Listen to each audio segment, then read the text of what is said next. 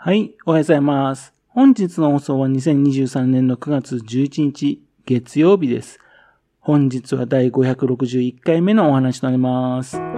のチャンネルは福島県郡山市在住の特撮アニメ漫画大好き親父のぴょん吉が響きになったことをだらだらと話をしていくという番組です。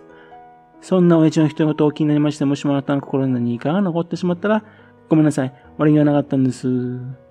不幸にこの番組に興味を持ってしまったら、ぜひ今後もごひいきのほどよろしくお願いいたします。昨日はですね、一日中仕事でね、缶詰になっておりました。そんなもんでですね、オタク的な活動っていうのはですね、録画してあったですね、仮面ライダーガッチャード、それからキングオージャー、そちらもね、え家に帰った後見ただけなんですね。前回話しました第1話のね、仮面ライダーガッチャード、それにちょっとね、間違いとかありましたんでね、今回ガッチャードの第2話の話を続けてやりたいと思っております。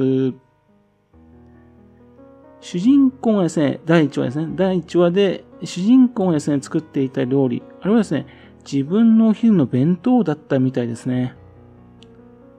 作ったんだけども、その弁当をですね、カバンに入れるシーンがないし、そして別に作ったお皿の上のね、料理を食べてね、そして、えっ、と、残していったんでね、っていうんで、ちょっと誤解いたしました。自分でね、あの、お弁当を作ってる、それはいいんですけども、ですもそれ作ってるのはですね、お店、そのカウンター席でですね、向かいにお客さんがいる状態で、ね、それで料理作ってるだけだったらいいんですけどね、そこでですね、えっ、と、歌を歌ってるんですね、主人公ね。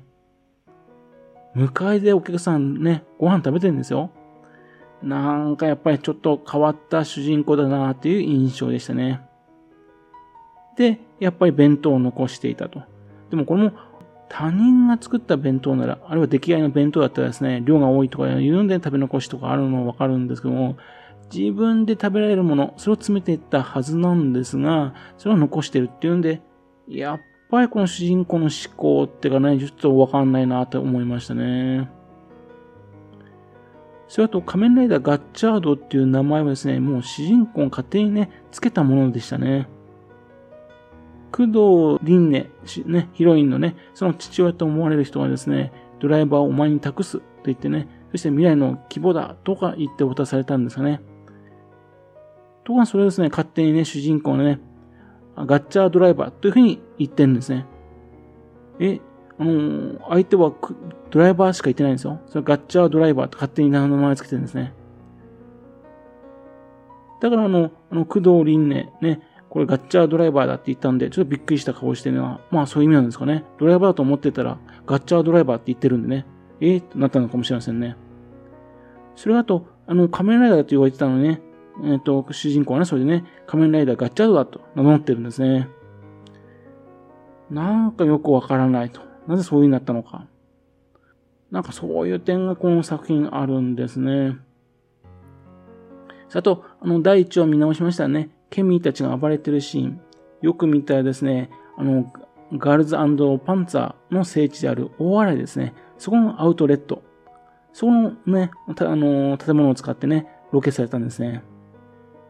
というわけで、相変わらずね、茨城県のロケが多いですね。というふうなことをね、第一を見直しまして思いました。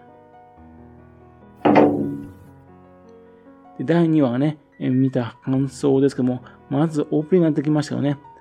歌がいいですね。結構売れそうな感じします。ただ今回ですね、あの主人公ですね、錬金アカデミーにね、誘っておいてですね、試験をするっていうのはよくわからないっていう感じですね。いや、あのー、あんたドライバー持ってるでしょ？ドライバー持ってるんだから錬金アカデミーに来なさい。ってのはわかるんですよ。とは、でも錬金アカデミーに入るためにはですね、試験を受けなきゃダメですよ。で、えっ、ー、と、普通だったら受かないような問題出してね。これどういう意味なのかなってよくわかんないですよね。落ちた場合ですね、記憶を消すからいいや、なんでしょうか。あるいは試験が落ちた場合ですね、ドライバー持ってるこの主人公どうするつもりだったんでしょうかね。それと、踊りっぱっていうね、あのカードの重さをですね、うん、ものすごい重たいっていう描写をしていたのですね、別なシーンだったらね、指先でポッと持ってるんですね。ヒロインのね、工藤凛音もね、指先で持ってました。あれ？さっきまであの、重たいってふりしていたの、あれ何だったのって感じになっちゃいますね。しかも、踊りっぱのやつ、踊りっぱのカードですかね。カードになってるってことは、これ港先生が、ね、持ってたんですが、港先生もカードに封印できるってことなんでしょうかケミーが101体、ね、この世界に現れて、でね、そして、いろいろと事件を起こして大変だという話でしたけどもね、大勢の錬金術師がいたらですね、あっという間に終わりそうな、ね、ことですね、そうするとね。第1話でね、ケミーが暴れてね、爆発とか起きてる描写とかそういうのありましたけども、ケミーって悪さをする存在でね、封印しないといけないのかなと思ったら、そうでもないみたいなんですね。というわけで、この世界ですね、錬金術師ってね、一体どのぐらいいるのかなっていうのはよくわかんないですね。なんかね、港先生とあとライバルね、なるそうなキャラクター出てきましたも、それしかいなさそうなね、雰囲気なんですよね、あの世界でね。あと、ゴルドダッシュってですね、バイクのね、ケミーも登場しましたよね。それは封印しないでいるみたいですね。これってあの、港先生がこれは便利ってね、自分用に使っているのか、あるいはですね、封印したのをね、簡単にこういうふうにバイクとして出すこともできるのか、そういう描写はないんでね、よくわからないですね。今回ですね、ガッチャード、バイクのシーンが登場しました。やっぱり仮面ライダーですかね、バイクに乗らないとね、そのシーンですかね、よくできていたなと思います。実写の部分とね、合成の部分、その区別がね、あんまりね、つかない感じで、うまいなというふうにも思い思いました。ですけど、最近の仮面ライダーみたいにですね、バイクに乗るシーンはね、えっ、ー、と、最初の数回だけっていうパターンが多いですよね。今回限りにならないといいなというふうに思っております。しかし、ゴールドダッシュっていう、あの、ケミーですか？なんかね、あの、腕らしいものちょっとあるんですが、オートバジンみたいですね、ロボットに変形しそうじゃないかなというふうに思ってるんですがね、どうでしょうか？先が楽しみです。それからあと今回ですね、大勢の警官の前、ね、で変身しましたけども、警官たちのね、記憶消されるからいいのかなと思うんですが、あの怪我とか、それも治れん、治るんですかね。もしも死んじゃった場合、その場合でも治るんでしょうか？それがちょっと気になりますね。今回ですね、スケボーのケミっていうのを登場してきましたね。またと悪意の強いですね、強盗も登場してきました。まあこれもね、あのー、子供向けのね、番組だから、まあよくあるパターンですね。で、結果的にその悪意の強い強盗はですね、その後捕まったんでしょうかね。怪人になって暴れていたのはですね、多分全員ね、記憶ないでしょうけどね、強盗したっていうね、その証拠っていうのなんか残ってたんでしょうかね。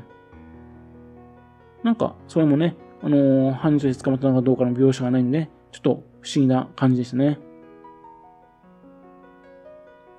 それは主人公ね、1日目ですかね、うん、戻ったら手伝うって言ったんですかね。あのー、肘がね、汚れていたっていうんですかね。あれ、さっきまでね、あのー、アカデミーに行った時はですね、汚れてないんですよ。突然汚れたんですね。なんかこれも釈然としないなっていう感じでしたね。その後、主人公はですね、まあ、あの、将来の希望はって聞かれまして、大物、大物の錬金術師って言ってるんですかね。まだ錬金術師ってどんなのか分かってないみたいなんですよね。なぜその錬金術師を希望したのかがよく分かんないんですね。で、その、それを今回のね、第2話のオチっていうかね、それにしてるわけなんですけどもなんか話が繋がってるようで繋がってないって感じがするんですよね。それで、あの、宮戸先生はですね、満足した顔してるんですが、高校で錬金アカデミーっていうのはね、公なんでしょうか？この世界で公なね、あの職業なんでしょうかね？錬金術師ね。高校の死亡調査でそれを書いていいのかな？なんていうふうにいろいろと気になりました。というわけでね、仮面ライダーガッチャード第1話と同様ですね、よくわかんないなーっていうところがあちこちありましたけども、でもね、だんだんね、世界が見えてきまして面白くなってきましたのでね、これからね、話が進んでいくと、新しいキャラクターとか登場してきますんで、もしかしたらすごく面白くなるのかなという意味で期待しております。はい。それではまた次回よろしければ、ぴょん吉のお宝の話をお付けくださいね。本日もお聞きくださいまして、誠にありがとうございました。